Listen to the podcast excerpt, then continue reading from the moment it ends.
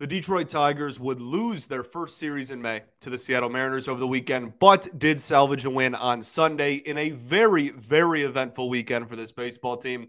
We're going to talk about it all today on Locked On Tigers. You are Locked On Tigers, your daily Detroit Tigers podcast. Part of the Locked On Podcast Network. Your team every day.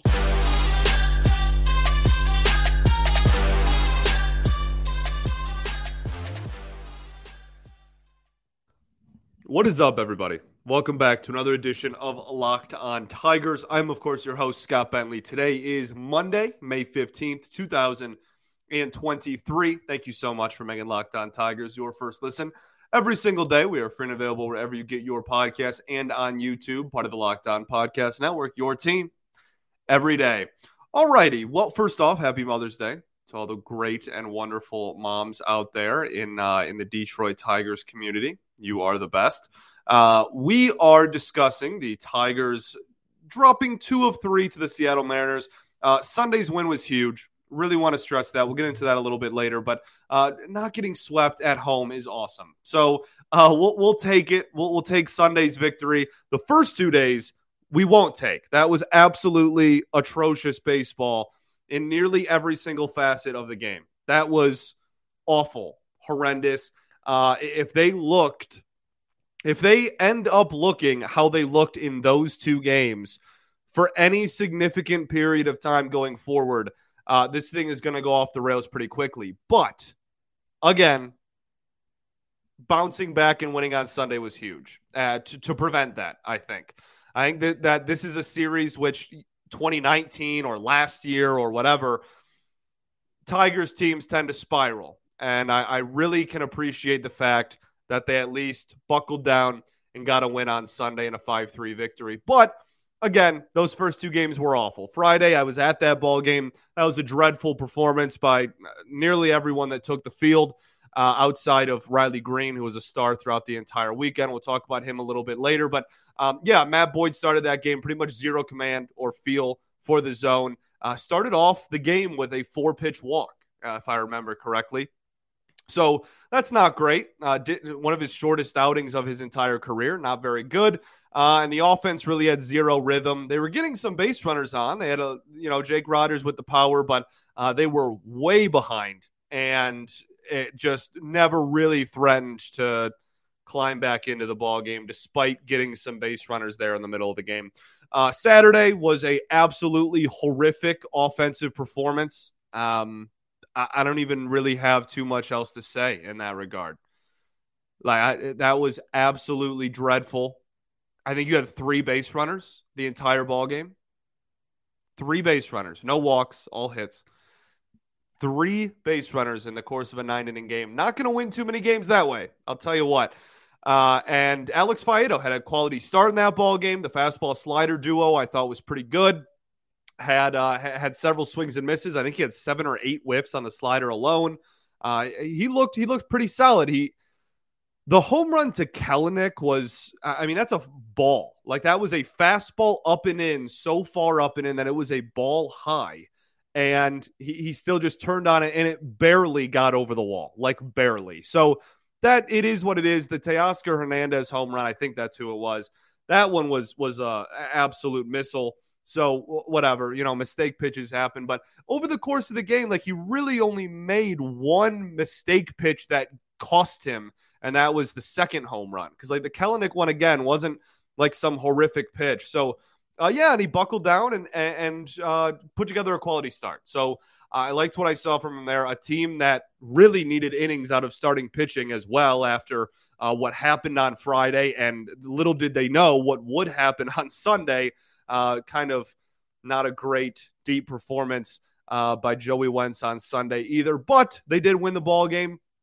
Um, yeah, uh, like I said at the beginning, like not getting swept is so, so, so important. Obviously, you want to win series, but uh, going from like think of it this way. Okay, this is how my brain works. If you get swept in a three game set, you are three wins behind the other team, right? Three wins to your zero if you steal a win at the end, no matter how bad the first two ball games were, which again, this weekend they were awful, if you steal a win on the finale, you're only one win behind the opponent over the course of that three game set. So going from three games back to your opponent to one game back is it, it cannot be stressed how massive that is. So every single game matters. Steal uh, not getting swept is so important over the course of a season. We've talked before, like earlier, uh, I think two weeks ago, we kind of had that conversation, right? Where we, we had that that discussion just about look when if you just removed some of the sweeps that have happened, the Tampa series, the Red Sox series, the Orioles, if you just give us one win in those, like eh, eh, you would have been about 500 before the Mariners series, right? So uh, not getting swept, I I, I know it's it sounds kind of like the bar is on the floor, and, and, to some extent it is, and that's I'm not trying to tell you it's not, uh, but over the course of a season, those add up. So I'm I'm gladly gonna take Sunday's game, even though I'm never gonna take the first two games ever again. Those were awful. Sunday was also a runners a, a RISP disaster. We, we RISP has been the talking point of this season on this show, uh, very much so. We, we I, I we talked. What did I was that last week? I named the show just RISP over and over and over again. This team has had some real woes when it comes to hitting with runners in scoring position, and Sunday was no different. Two for thirteen with runners in scoring position on Sunday. And even when they did score, they're two runs late, right? It was a 3 3 ball game. They go up 5 3 and they, they win. They didn't have any hits. They had first and second they, with leadoff walk. Okay. Then they get uh, another, what was that, a single? I'm trying to remember how the other run, I think it was a single. Was that Jonathan Schoop single up the middle? So then you have first and second, no outs. They scored two runs, did not record a single hit. They had a, a fly out to move a runner over. They had a strikeout. Then they had th- two walks and a hit by pitch in, in that inning. Just unbelievable stuff, truly. So that has not changed. But again, I'll take a win any way I can get it. I, I do think that that's a really important bounce back victory, especially going into an off day as well. Uh, and, you know, series finale, not getting swept, going into to a Pittsburgh team who is struggling mightily in the month of May. We'll talk about that tomorrow. Um, but yeah, just same old, same old offensively ish. Uh, you know, they've gotten a little bit more of a power stroke this month, but we still have seen some really bad runners in scoring position games. Um, and then Wentz started on Sunday. Like I said, not not great yet again. Thought he looked pretty sharp in the first inning and most of the second. And then the third was an absolute disaster. Uh, we, have talked a lot about Joey Wentz and the snowball effect that that he has and the tendency he has to let one, two hits become three, four, five hits. He didn't even get like crushed. It wasn't like he was giving up a ton of home runs. He just kept giving up single after single after single after single, and it wouldn't stop. So they pulled him. That's also a situation where I think if this was, I don't know, they played five days in a row, a week straight, something like that, no off days, and no off days again for the next couple of days, they probably let, or, or not maybe let's not the right word, but they probably leave Wentz out there. But I think they had the luxury of an off day two days ago and an off day tomorrow and an off day on Thursday, right? They're in, they're in a week where they have three off days in a seven day stretch, and they're right about at the halfway mark of that. So they kind of had the luxury a little bit to, to pull him, not feel bad or worry about it at all. Go to the bullpen very early on and try to salvage this ball game. An AJ Hinch masterclass uh, managerial game Sunday was for that reason, and uh, they did just that and came back and won the ball game. So uh, very nice there. That's kind of like the general recap of all three games. Just my like quick hitting reaction to, to all three ball games. Uh, we're gonna go a little more in depth and talk about the bigger storylines from the weekend, the big individual performances from the weekend, and whatnot. We will do that right after I tell y'all about our friends over at eBay Motors. For a championship team, it's all about making sure every player is a perfect fit. It's the same when it comes to your vehicle. Every part needs to fit just right. So the next time you need parts and accessories, head to eBay Motors with eBay Guaranteed Fit. You can be sure every part you need fits right.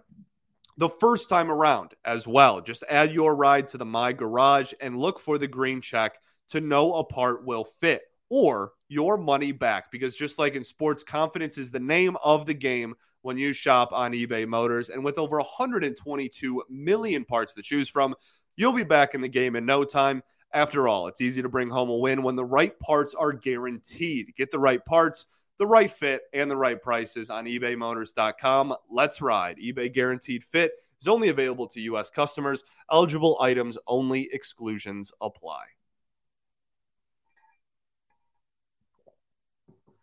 All right, everybody. Welcome back. Segment two here, Locked On Tigers. Thank you for making us your first listen every day. I greatly appreciate all of y'all, especially the everydayers that do tune in every day. Uh, we will be back tomorrow, obviously. Tomorrow, we're going to take a look at some of the offseason moves that this team didn't make last offseason, uh, whether it was not re signing certain players, uh, whether it was free agents we talked about that we wanted to uh, uh, acquire maybe on this show in December and January and didn't and just kind of take a look at where those players are now and what they're doing. Because I think that we're starting to get to a point in the season where you're starting to see people's true colors. a lot can happen where I'm not saying that these are going to be everybody's final lines or anything. Long season. Baseball is beautiful because of that. But um, I, I, think we can kind of get a general sense over a month into the season. So uh, that's what tomorrow's show is going to be off day episode. Then we'll preview Pittsburgh as well. Let's get back to talking about this weekend, though. Uh, something came up this weekend. It didn't really, that's a horrible way of wording that. Um, this weekend made me realize something. That's the way I want to word this. And it's something that I did not shed nearly enough light on, and that's entirely my fault. But it's something that, after realizing it now, I am absolutely terrified of uh, and that this team has zero starting pitching depth. Um, it, it's it's not that like I, I know all the names and we've talked about all the names and we've discussed on this show in the offseason and spring training, the, the early part of the year, whatever, all of the options they had at starting pitching. But this staff got really thin really, really quickly. And I didn't realize the extent of it, I guess is the way I want to word it, until this weekend. Um, Eduardo Rodriguez has been fantastic. Okay. And he's been going deep into ball games. Uh, I think it's safe to say you can rely on him to not necessarily keep up a 043 ERA pace that he's been on the last six starts, but you can rely on him to go six or seven most times out there and keep you in ball games, right? Outside of that, it's a little nerve wracking. You have Michael Lorenzen, whose last two starts have been really good. Seven innings, one run ball, and seven innings shutout ball, I believe, in his last two outings. Really, really solid. They're going to need that. Okay. So even if you kind of chalk Lorenzen up as like, hey, this is looking like a really good signing, I like what I see out of this dude, I'm okay with him being like the number two starter from here on out. That's great. After that, it's Matt Boyd, who has an ERA approaching six at the moment and has not gone deep into a ball game really yet this entire season. Alex Faedo, who is far from proven that he can go in consistently into the sixth or later at the major league level. Uh, and then Joey Wentz, who has just been a complete roller coaster this year. And I really like Joey Wentz, and I still think he can be a solid kind of back end, maybe at best middle rotation starter for a competitive ball club. But right now, in his current stage in development, it, has been super hit or miss. You, you get one outing where he goes six and gives up one run, and then another two outings after that in a row are less than three innings pitched. So, like, that's your starting rotation.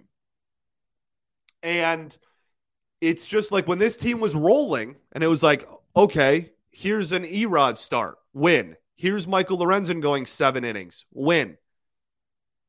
Now we go into Seattle with Boyd, Faedo, Wentz. Anytime that three is going to be the three to kick off a series, you really need to win the Matt Boyd game. Because the odds of you going into a team as good as the Seattle Mariners are, which I know their their offense has been a little shaky to start off the year, and, and their uh, their record like they're just barely over 500 now after this series. But like, if you go after playoff caliber teams or competitive teams, that's a tall task to win a series when those are your probable pitchers. And if Wentz struggles a lot more, or if Faedo never finds his footing, again, solid, really solid start on Saturday, not trying to take away from what he did, but if he can't consistently do that, or if Matt Boyd just doesn't find it, then you're in trouble because there is no one after these five in the rotation waiting in the wing. Spencer Turnbull, we'll talk about in a second. That's a whole different thing that's absolutely mind boggling to me. So you have him when he's healthy again or back in the majors, whatever comes first, I guess. But waiting in AAA, you have pretty much no one that's like major league ready, chomping at the bit to cut, get called up. Like Zach Logue is starting games out there down there. He has an ERA over four. Reese Olson has an ERA of dang near 10 at the moment. Brenan Hanifee has an ERA of almost five and a whip over one and a half. Like, I mean, Garrett Hills started some games. I, I don't think the team wants to do that over based on what they saw in his first stint. And then that's kind of it. Ashton Goudeau, I guess, but like he has an ERA over six. that like that you're you're in trouble. Like that that's my point. That you are you Alex Faedo was not supposed to be a starting pitcher in May.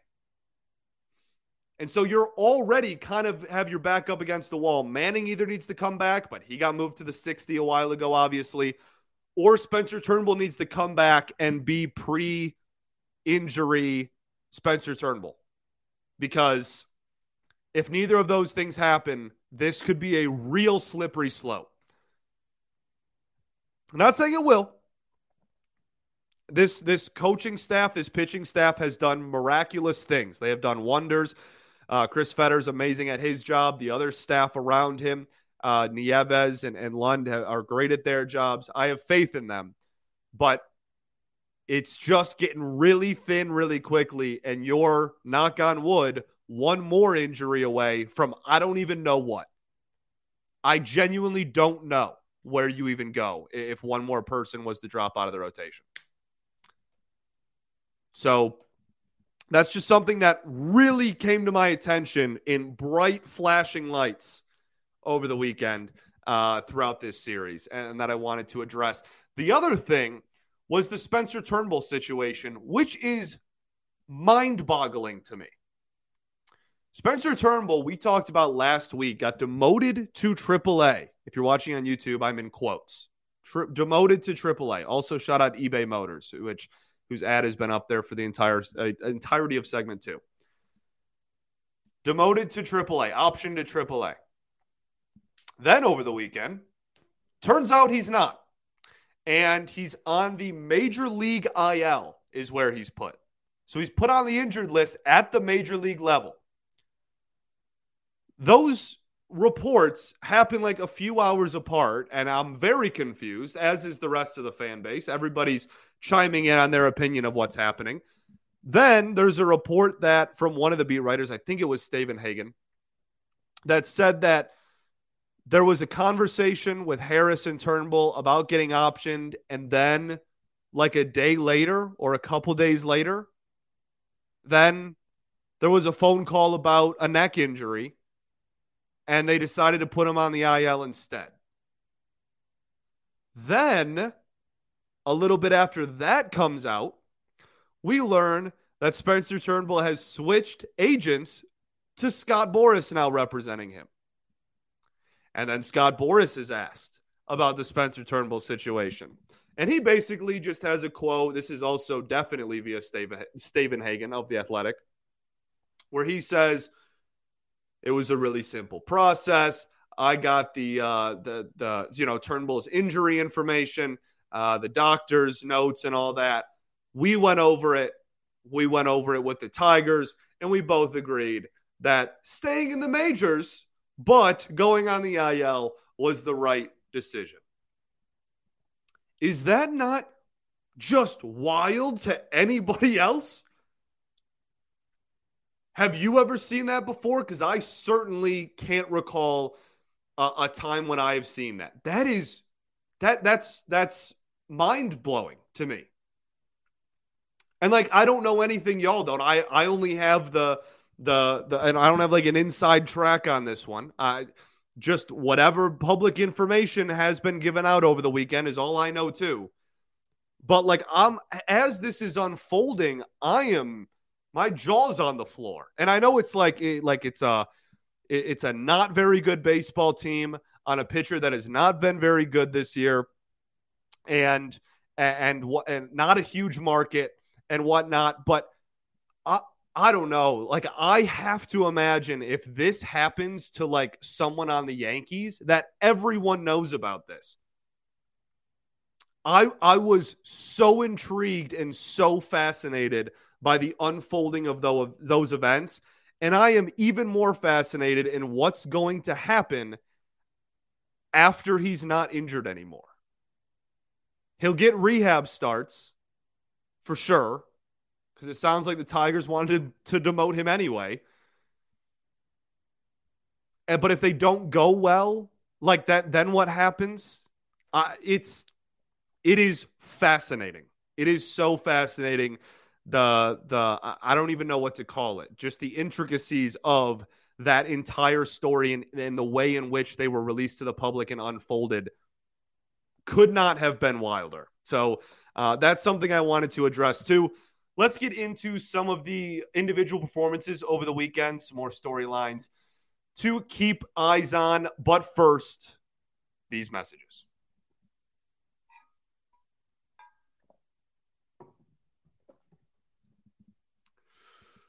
What is up, everybody? Welcome back. Third and final segment here, Locked On Tigers. So, going over the weekend, uh, Tigers dropped two of three to the Mariners. Talked a lot about the bigger storylines that came out of the weekend. Let's talk about some individual performances.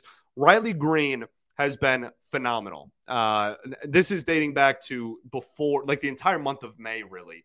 He has been absolutely amazing. His batting average after a three hit day on Sunday, a multiple hit hit day on Friday as well uh, is now 279, and his OPS is up to 727. He is swinging a very hot stick. Uh, he's pulling the ball in the air, which is absolutely phenomenal. He's hitting a lot of doubles now, which he didn't have a double for the first like five weeks of the season, and now he has you know four or five on the year. Uh, really, really solid stuff. He had a single the opposite way on Sunday, and then a pull side, you know, ball in the air, like just really, really starting to figure it out. Uh, the swing has been great, and yeah, I, I, everybody loves what they're seeing. Uh, but he has quickly emerged as this team's best hitter, probably, certainly in the month of May. Um, but yeah, he, over the course of the season, I, I think uh, we all like what we're seeing and we would like it to be sustainable. And uh, based on again like before it was it was kind of same old same old like oh we'd get on a hot streak but that's because he had three seeing eye singles on the ground to the pull side now he's actually lifting the ball all over the field uh, and still doing damage the opposite way as well. I, I think he just looks like a completely different hitter. He's still going to strike out at a decent clip uh, but I have really, really liked what I've seen uh, from Riley Greene over the last couple of weeks, and I, I see nothing that would lead me to believe that uh, that production, while he's not going to have like a thousand OPS production the rest of the year, uh, I think where his numbers lie currently should be sustainable. Um, Javi Baez, uh, something I wanted to bring up was uh, some weird batting stance mechanics. This was actually brought to my attention uh, from a buddy of mine from Gavin, who uh, a great follow on Twitter for Tigers and Detroit sports stuff. Uh, Lions underscore Super Bowl, I think, is still his Twitter at. Um, but he pointed out and, and, tweet was tweeting about the Javi Baez batting stance and how uh, on Saturday he did not. Baez had a pretty dreadful game at the plate, kind of looked lost up there. And uh, on Sunday, got a hit, couple RBIs, looked a little more comfortable in there. And on Saturday, he just randomly didn't have the same set before, like his same set stance before, you know, loading and and getting ready for a swing uh, that he had had during the hot stretch. So that was something that that was pretty fascinating to me. We'll kind of keep an eye on that and see. But yeah, Gavin pointed that out, um, and it, it, really was uh, on Sunday again. Seeing him get hits that that was a great sign to see him go back to what was working. I'm not really sure why he changed in the first place, but clearly someone pointed it out to him and, and he made adjustments uh, accordingly. Who else? Nick Maton uh, continues to just have zero ability to hit any non fastball. Uh, it's it's the scouting report uh, saying the scouting report is out is, is an understatement. Um, you have dudes that are not are throwing like only fastballs all game and then get to him and just throw him five straight curveballs or, or, or change ups, and he can just do absolutely nothing with them. Uh, looking at his numbers on the year, just the the difference in splits, still 70th percentile in barrel percentage, but that doesn't take into account the amount of times he just goes up to the plate and just doesn't put the ball in play. Uh, still walking a good amount, still working counts, but uh, it just doesn't matter when you uh, have a, zero proof and zero evidence that you can hit non fastballs. Um, breaking pitches on the year, he has four hits. He has four hits on breaking balls, uh, three singles and a double. And he has zero hits recorded on all off speed pitches.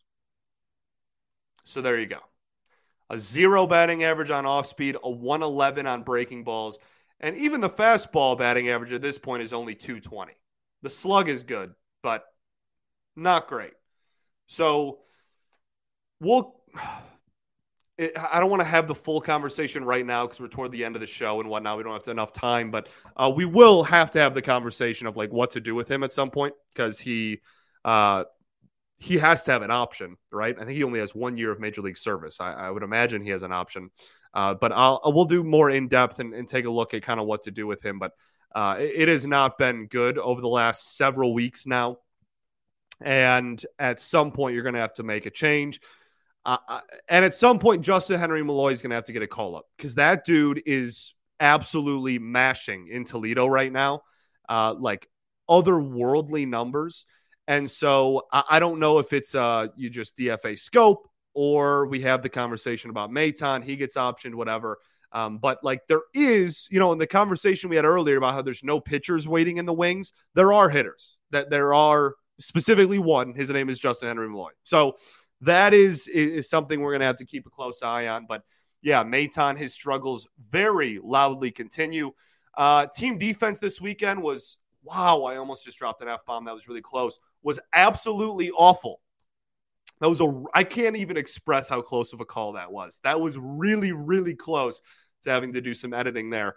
Uh, it was dreadful. That was uh, the first two games, especially zero help defensively.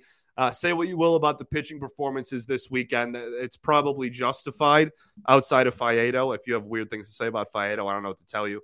Um, but not great defensively. And I have given this team defense a ton of credit this season because the data says and the eye test for most games, most say that this team has been a pretty plus contributor defensively as a unit.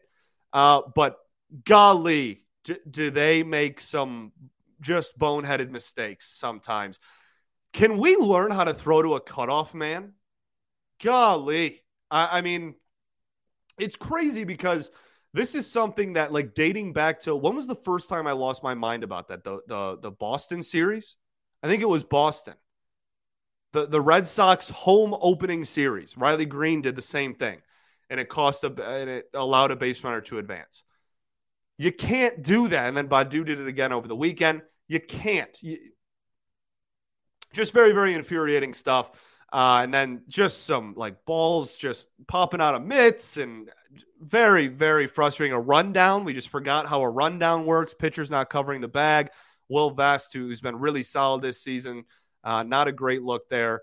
just really, really rough weekend defensively. And again, like dating back to the the what was it, the bottom of the sixth and the Cardinals finale when the team defense just completely went down the drain. Uh, th- that's I don't want to say outlier because like those are what a week, ten days apart, so it's not really like it never happens. But as, as long as it's not the norm, I'll live. But don't make it the norm. Don't, or else I'm going to pop a blood vessel on air one day. We, we need to keep those very few and far between. So that was something else I wanted to address. Not very good. We'll end on a high note, though, and that is the bullpen. Uh, nothing was very good on on Friday and Saturday. Uh, Tyler Alexander has not been very great this season and uh, gave up some more runs. But outside of him, th- and especially on Sunday, this team really has proven the ability to do a great job at limiting damage, like damage control bullpen. This team is getting like an, an A or an A plus so far on the season.